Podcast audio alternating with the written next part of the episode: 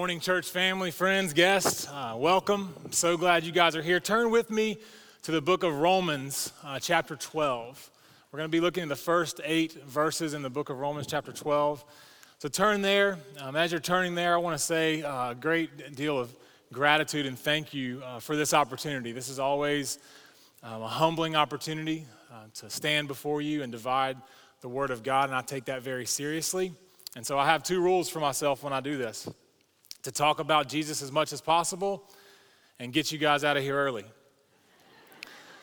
I got the Jesus part down pretty good, but you guys are going to have to listen fast because we have got a lot of material to cover and a short period of time to do it.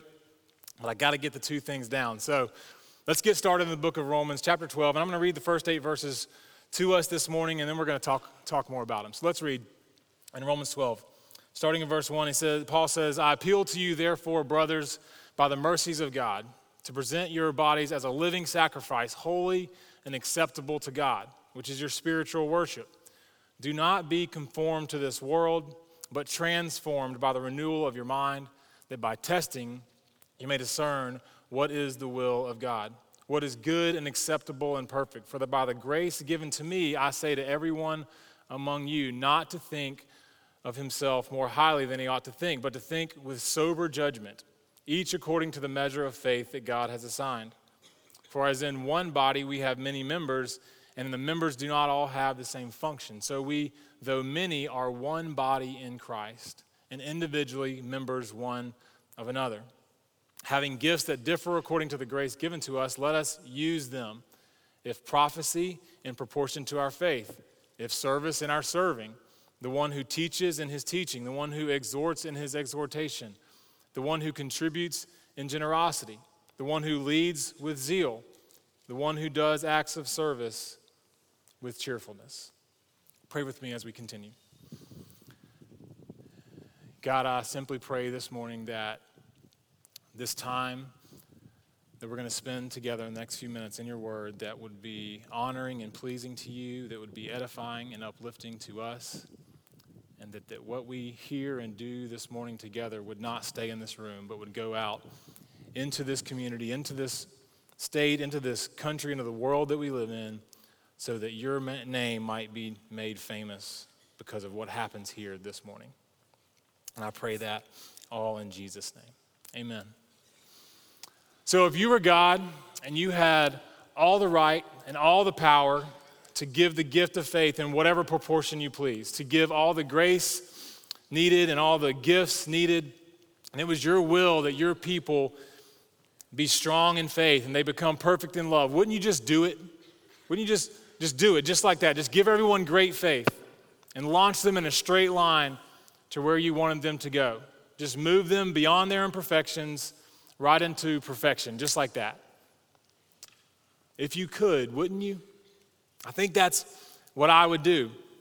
And I was thinking about this text this week, and it made me think about my son Tucker. He's eight years old. Eight year olds get loose teeth. And he had a loose tooth over these past couple of weeks. And his philosophy on loose teeth is you don't touch those things until they come out all by themselves. Even if it's dangling like with a thread, this thing, you don't touch it. Don't touch it. Now, my daughter, she's the fact, she's the, the, the child that if it gets a little loose, you tie some dental floss around it and attach that to a Nerf dart and shoot it out with a Nerf gun. Our kids are totally different. So we were kind of in the final stages of the tooth falling out on its own with Tucker last week. And it's just dangling and it's painful. And every time he does anything, just breathes, it wiggles and it hurts. And so he's just complaining, oh, it hurts, it hurts. And so I, you know, being the good dad that I am, just get down on knee, hey, buddy, listen, man, I'm telling you, I know it hurts. And, but if I were you, I would just, I just go ahead and pull that thing out of there so it'll quit hurting. You know, that's, that's what I would do if I were you. He kind of ponders it for a second. He looks back at me and says, Well, Dad, I'm sure glad you're not me. okay, good point. And I think that's what God says to me, though. When I say I would just zap people into perfection, I think He says, well, if that's the way that you would do the work of sanctification, that's just another reason among many you're not me. God doesn't do it that way. Why not, though? It seems like the way that we would do it, right? We've even kind of gotten mad at him sometimes for not doing it that way. Just boom, overnight, microwave perfection, microwave sanctification. But there are reasons why God doesn't take every individual in a straight line, shooting them from inception to perfection like that. And we all know that the reason he didn't do that is not because he can't. This text makes very clear um, that God has the right and the ability to, to give us the level of faith that he pleases and the degree of grace that he pleases and the kind of gifts that he sees fit. The, there are other reasons that he doesn't give us all the same amount of faith and all the same degree of grace and all the same gifts. I think we will see at least one of those this morning. Um, now, I think there are a multitude of reasons why, given that He's God and the, the world is complex. But I think this text gets to, to one reason why God doesn't do it that way, and it has to do with the nature of the body of Christ. Uh, the, the way God aims to be glorified corporately and not just individually. So we're going to unpack that. God absolutely knows us individually, right? He made us that way. He knows every single hair on our heads. But I think we'll see in the text today that God's view of the church is not a bunch of individual people on their own journeys toward individual perfection, but rather a, a gathering of his people on their own, uh, coming together, pushing forward toward a corporate perfection. So, if your view of this life is each individual moving on their own solitary line toward individual perfection, you may find yourself frustrated with God when your, your line isn't going as fast as you want it to go, or if it's not going the way that you thought that it should. But if you have in mind that this idea of moving toward perfection is a corporate reality, um, that God isn't just after individual perfect people, one here and, and one there, but He's after a corporate Christ likeness um, that may get tangled and messy and be a lot slower, uh, we, we, we have to get our minds around this process. That it's, it involves our work on each other, not just God's work on us as individuals. Uh, so if we get to that place and come to that understanding, then we might back off and, and not say things like, God, oh, I would do it this way. Um, and say, maybe God has some other plan in mind that I haven't even thought of yet, and there's a really good chance it's better than my plan. And so let's look at verse 3 for a second together. It says, For by grace given to me, I say to everyone among you, not to think of himself more highly than he ought to think, but to think with sober judgment, each according to the measure of faith that God has assigned. Now, I think this verse is the main point of verses 3 through 6 here. The point being, don't think more highly of yourselves than you ought to think, but we should have sober judgment about our own faith and grace and gifts. And I want to stop and hang out on the sober judgment for a minute this morning because what exactly is that? What exactly is sober judgment? We know specifically from this text it's the opposite of thinking too highly of ourselves. It's the opposite of that. But what is it? Um, the Christian Standard Bible, another um, translation says, um, For by the grace given to me, I tell everyone among you not to think of himself more highly than he should think. Instead, think sensibly, as God has distributed a measure of faith to each one. I think that's what really what Paul is driving at here. He is imploring us to think rightly about ourselves in the light of the grace that we have received from God. Because the, the main point of this overall text that we're going to talk about today moves us on towards spiritual gifts in verses 6 through 8. So we begin using our gifts to minister to each other so that the body is built up. But this right thinking that Paul's talking about in verse 3 is very important to the exercise of our gifts. So, in other words, Paul is really concerned about the way that we think or the, the mindset that we have. This is not surprising because in verse 2, every familiar, a very, very familiar verse, every one of us knows this, um, that says, Do not be conformed of this world or to this world, but be transformed by the renewing of your mind. Um, so the renewing of our mind is important in verse 3. And then verse 3 says, sober judgment. So Paul's saying, use this, this new mind to not think too highly of yourselves, but to think sensibly. Um, so you've got a renewed mind in verse 2, and then I think you have a specific instance of that renewed mind in verse, think, verse 3. And so, how you think about yourself, about grace, about faith, about gifts, how you think about those things will make a significant difference on how you exercise them and how the body grows and is built up. And so, the aim of this renewed mind and right thinking and sober judgment is the right use of our gifts for the sake of the body of Christ. And that's the point of verses 6 through 8. It says this having gifts that differ according to the grace given to us, let us use them, if prophecy in proportion to our faith, and so on. And so we must think sensibly about the fact that our faith comes in different measures. It, if, if we uh, want to exercise our gifts well for the good of the body. We must not think too highly, but with sober judgment about our gifts and our grace and our faith. If we're going to use our gifts in humility and love and effectiveness for the body. And one thing that comes to mind when I was thinking about this is um, religious pride or self righteousness.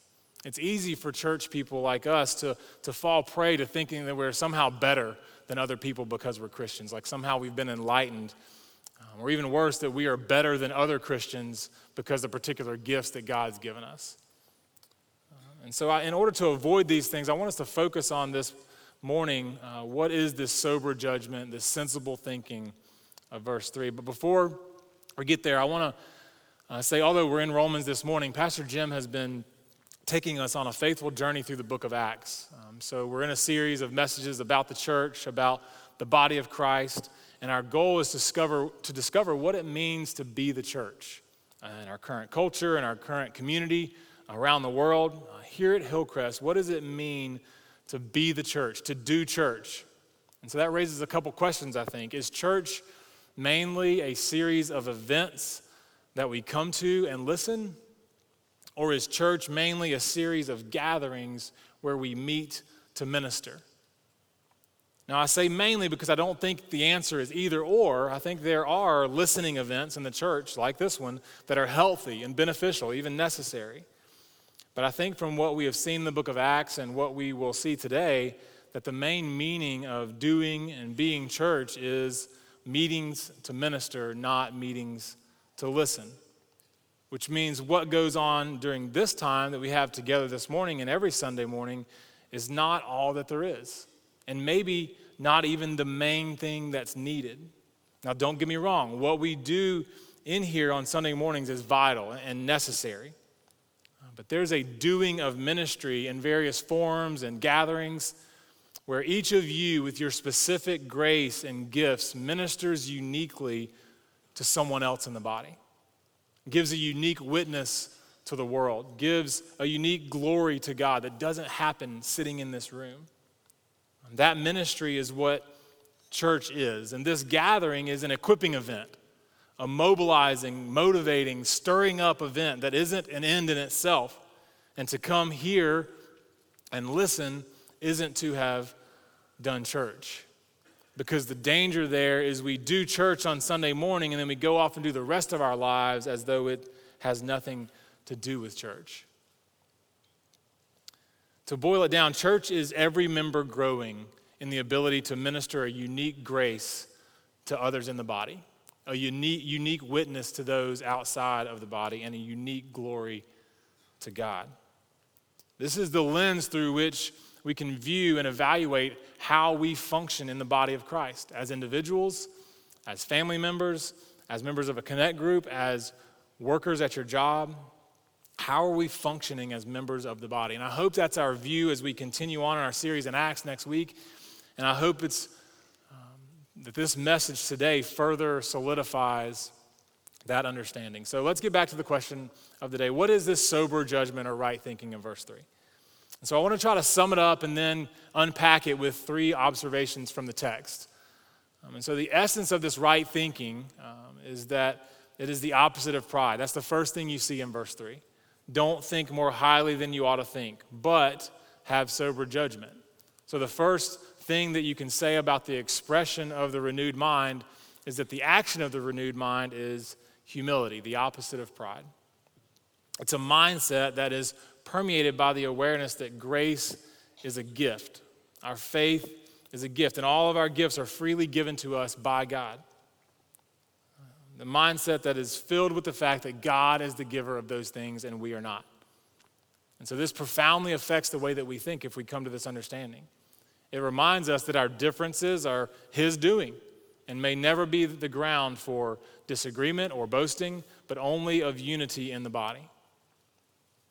So, in short, right thinking or, or sober judgment is, is having the clear understanding that God is the giver of grace, faith, and gifts. So, we have no room for boasting in our individual selves, but only in Christ. And I think that's what Paul is trying to get our heads, get in our heads so we uh, might serve each other rightly. Because if we don't get that right, serving as a member of the body won't ever work. And so let's look at how Paul unpacks this in three ways. Um, Paul, um, first, he unpacks this idea of sober judgment by giving himself as an example in verse 3 of, of humble thinking about his ministry. Uh, verse 3 starts like this For through the grace given to me, I say to everyone among you, not to think more highly of himself than he ought to think. In other words, before Paul gives an instruction here concerning how they ought to think and how they ought to act, um, he becomes aware that what he's doing might be uh, very presumptuous. After all, he's never been to Rome, he's never met these people, and he's about to tell them how they should think and how they should act. And so, what right really does he have? And this is his answer uh, I am speaking by the grace given to me. Paul's going, Hey, listen, I didn't choose to be an apostle. I was assaulted by grace on the Damascus Road. It rescued me from my darkness and destruction. It brought me into this office called apostle. And that office gave me authority and, and grace and love to minister to you. And so he's saying, I do not speak from myself, I speak from Christ.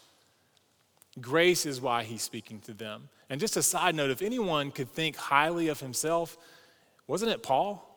I mean, he was a renowned theologian, a church planter, an Old Testament scholar, yet here he is reminding us not to think highly of ourselves. His First way is to model for the church this mindset of right thinking, right thinking.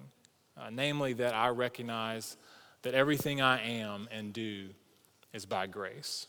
Paul goes on later on in Romans to say this again. He does the same thing in Romans 15 15.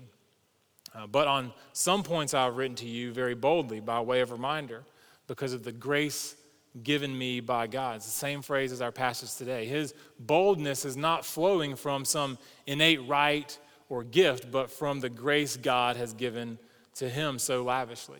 So, what Paul is preaching and teaching to those in Rome was from an overflow of grace in his own life. He was acting in the authority and power of another, and so he could not think of himself more highly, but only of the wonderful grace he had received.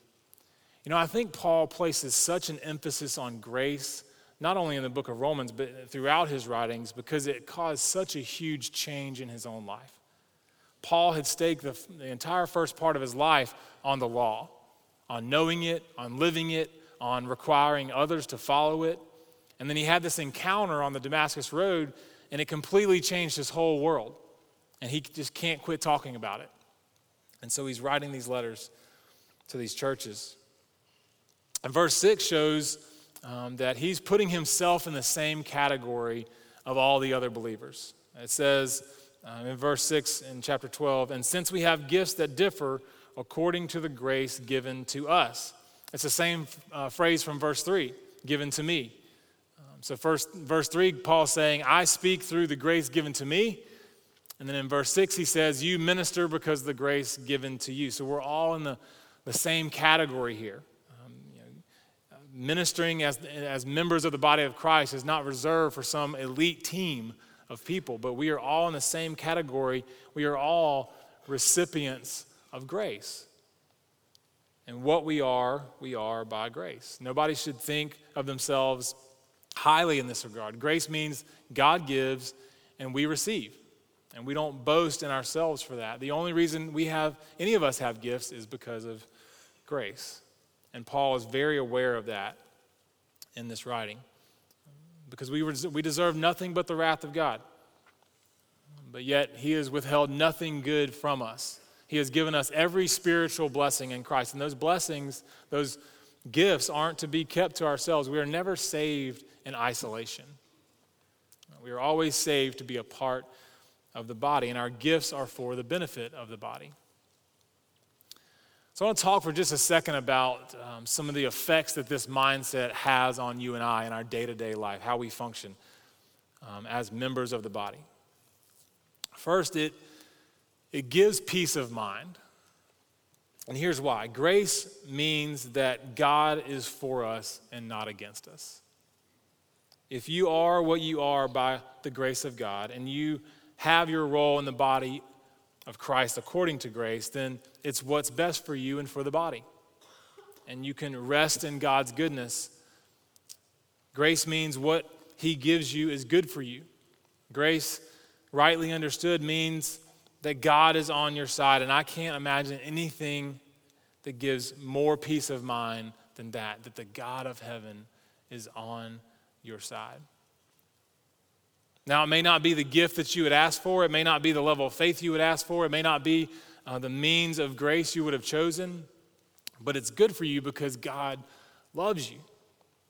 Grace gives peace of mind. You can find rest in Him. You can say, okay, if I am what I am by the grace of God and I am called to minister from this place, then I will rest. I will not be anxious. I will not fret. I will not compare myself to the person sitting next to me.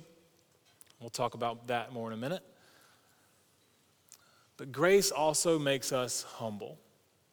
Grace not only means God is for you, it also means you didn't do anything to earn or deserve the fact that He's for you. It's free, and therefore it humbles us. Romans 11, 6 says, But if it, is gra- if it is by grace, it is no longer on the basis of works. Otherwise, grace would no longer be grace.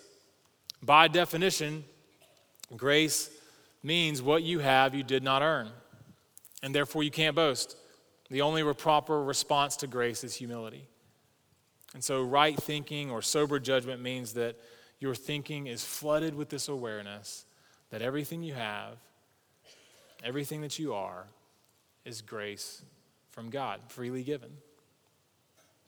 And so, not only are we given peace, not only are, um, to we, are we to become humble, um, but we have power peace, humility, and now power because it's God's grace. God's grace is powerful, and the reasons it's powerful is because it's God's. God, uh, God's grace is not tolerancy or leniency for sin. God's grace overcomes sin.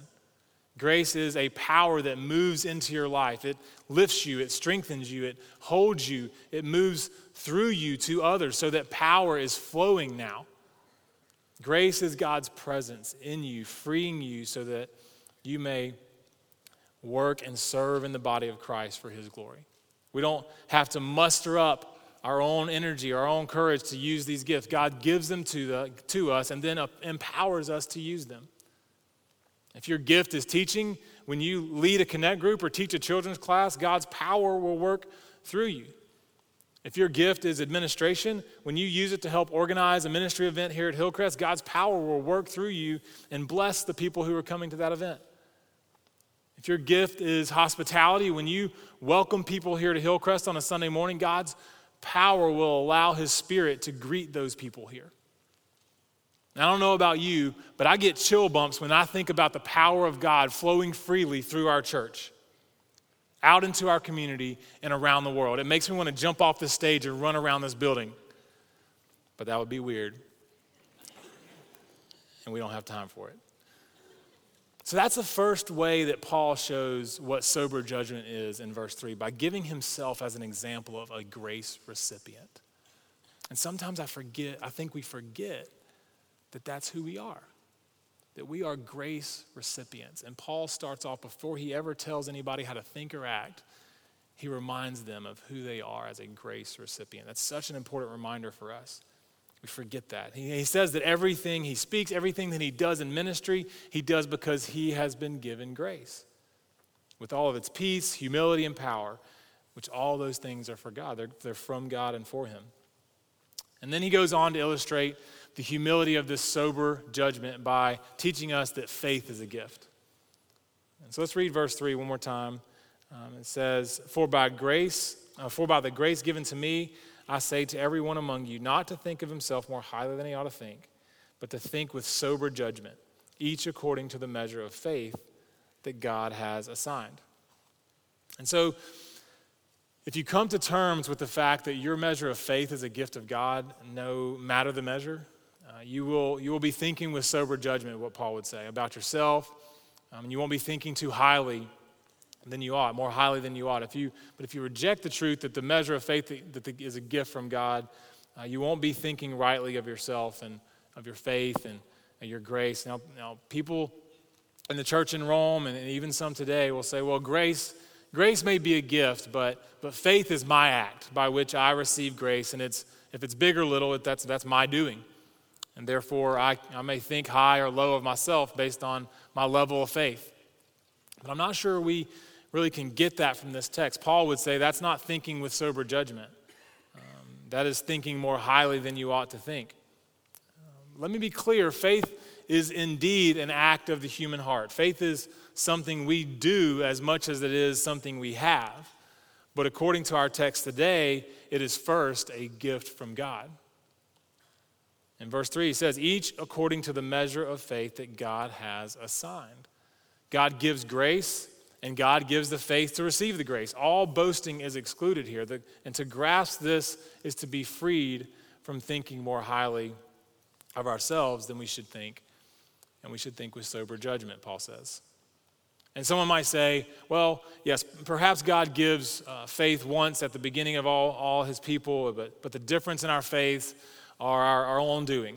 Uh, whether we have small faith or another has large faith, it, it's not God's doing. Uh, but I would again point us back to the text here in verse 3, uh, and going back to the CSB, the Christian Standard Bible says it this way God has distributed a measure of faith to each one. Um, literally, it means to each as God measured a measure of faith. And so, this clear meaning is that God gives different measures of faith to different people. This is mentioned back uh, uh, ahead in verse 6 as well when he lists the gifts beginning with prophecy. Paul says, Let each exercise his gifts accordingly, if prophecy according to the portion of his faith. So, this is a reference back to the measure of faith that each is given by God in verse 3. Faith is a gift from God, and that's good news for us. And so, Paul shows us that sober judgment is this thinking that is filled, that's permeated by the fact that we are who we are by the grace of God. Grace comes from God. We didn't earn it, we don't merit it. It's given to us. And then he tells us that we have differing measures of faith in the church, the body of Christ. And all those differences are from God. They're designed by God to be that way. And both the grace and faith are a gift. And so we can't think more highly of our selves because it's all grace. 1 Corinthians, 1 Corinthians uh, chapter 4, verse 7 says, What do you have that you did not receive? If then you received it, why do you boast as if you did not receive it? All that we have is from God. And, and He gives that to us because He loves us immeasurably. And so, studying this text this week made me think about all the gifts in my life. And as I started to think, it went from two or three to five or six to 10 or 12. And we don't have time for me to read all those things, but uh, man, just a few. My, my, my faith is a gift. My, uh, the grace that I've received is a gift. My wife and my children are gifts. My home is a gift. This church is a gift to me. Everything is a gift. My suffering is a gift.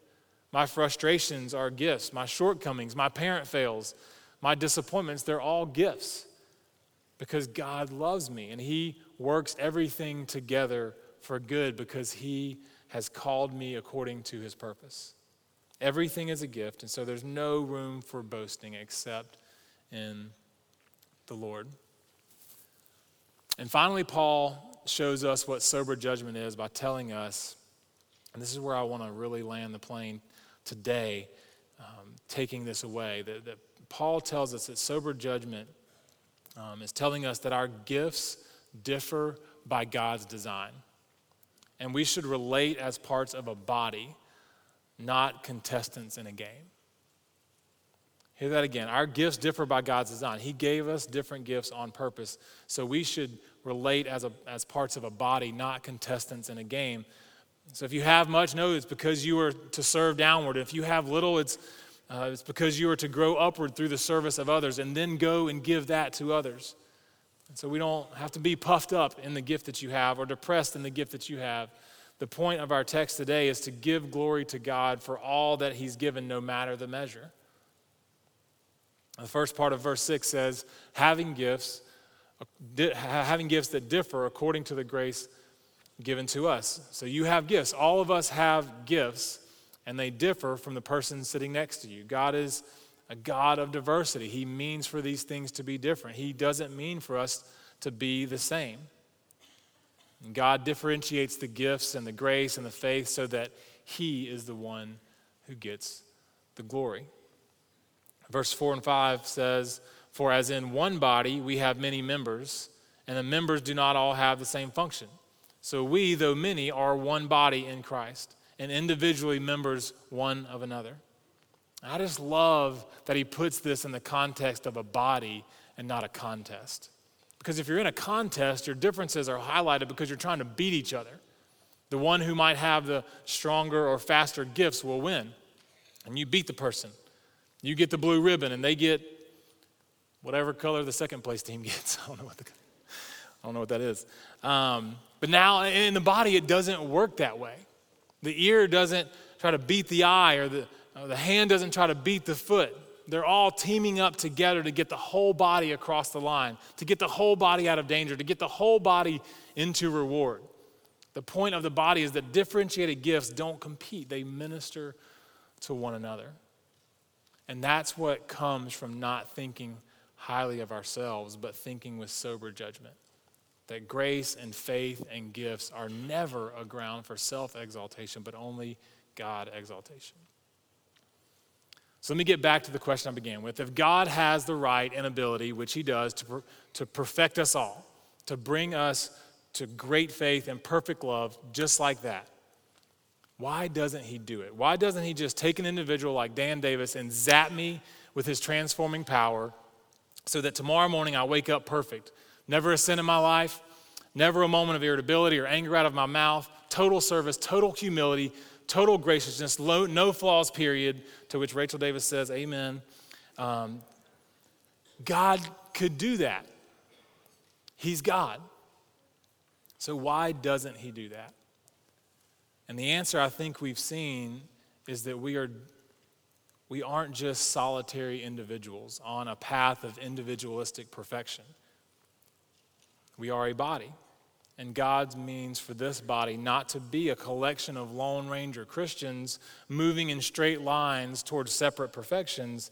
He means for all of the different measures of grace and faith and gifts that He has bestowed on us here at Hillcrest and around the church, the church around the world to flow in and out of each other in such a way that we build each other up toward corporate Christ likeness. This made me think of a time, again, I'm going to tell another Tucker story here, but you'll have come to notice we have more Tucker stories than anything else in our family. Um, a few months ago, um, he was at school playing dodgeball, and he dove to catch the ball because that's how we play sports in the Davis family, all in. Um, but unfortunately, this time the ground was all in too, and it prevailed. And so we got the call from the school. You know, guy, you, you parents know the call, you know. Hey, Mr. Davis, um, can you come to the school, please? So I get there, and he's hurt. He's crying, has been crying for a while. And so we load him up, take him to the ER, and go get an x ray. And sure enough, he's got a fractured clavicle. I know, brutal, right? Eight year old with a fractured clavicle. I mean, what, what could be worse? But honestly, in my mind, I'm thinking, oh, it's just a fracture. That's that little hairline crack thing in a bone that, you know, which should heal up in no time. Could be worse, right? So they send us out of the ER with a, a sling and an appointment for an orthopedic doctor in a couple of days. No big deal. Man, Tucker is being tough as nails. I was so proud of him. Handling the pain so good. A couple days go by and we head on into the orthopedic to see what's going on. And they take us back and do the regular routine. And uh, we're going to do an x ray for our records and get a look at that.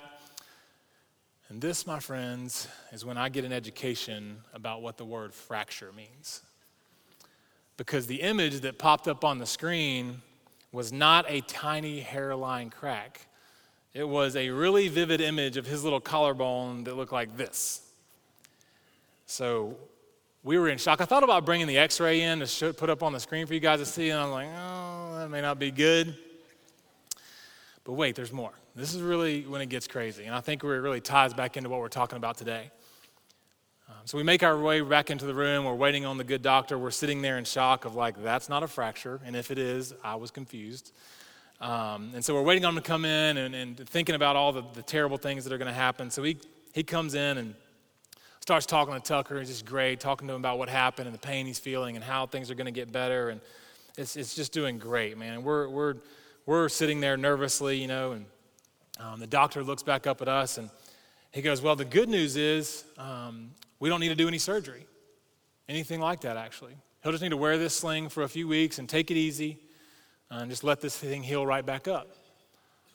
Thinking in the back of my mind, sweet, we just saved thousands of dollars. Thank you, Lord. I'm mad I was confused about a fracture, but I'm actually kind of glad now.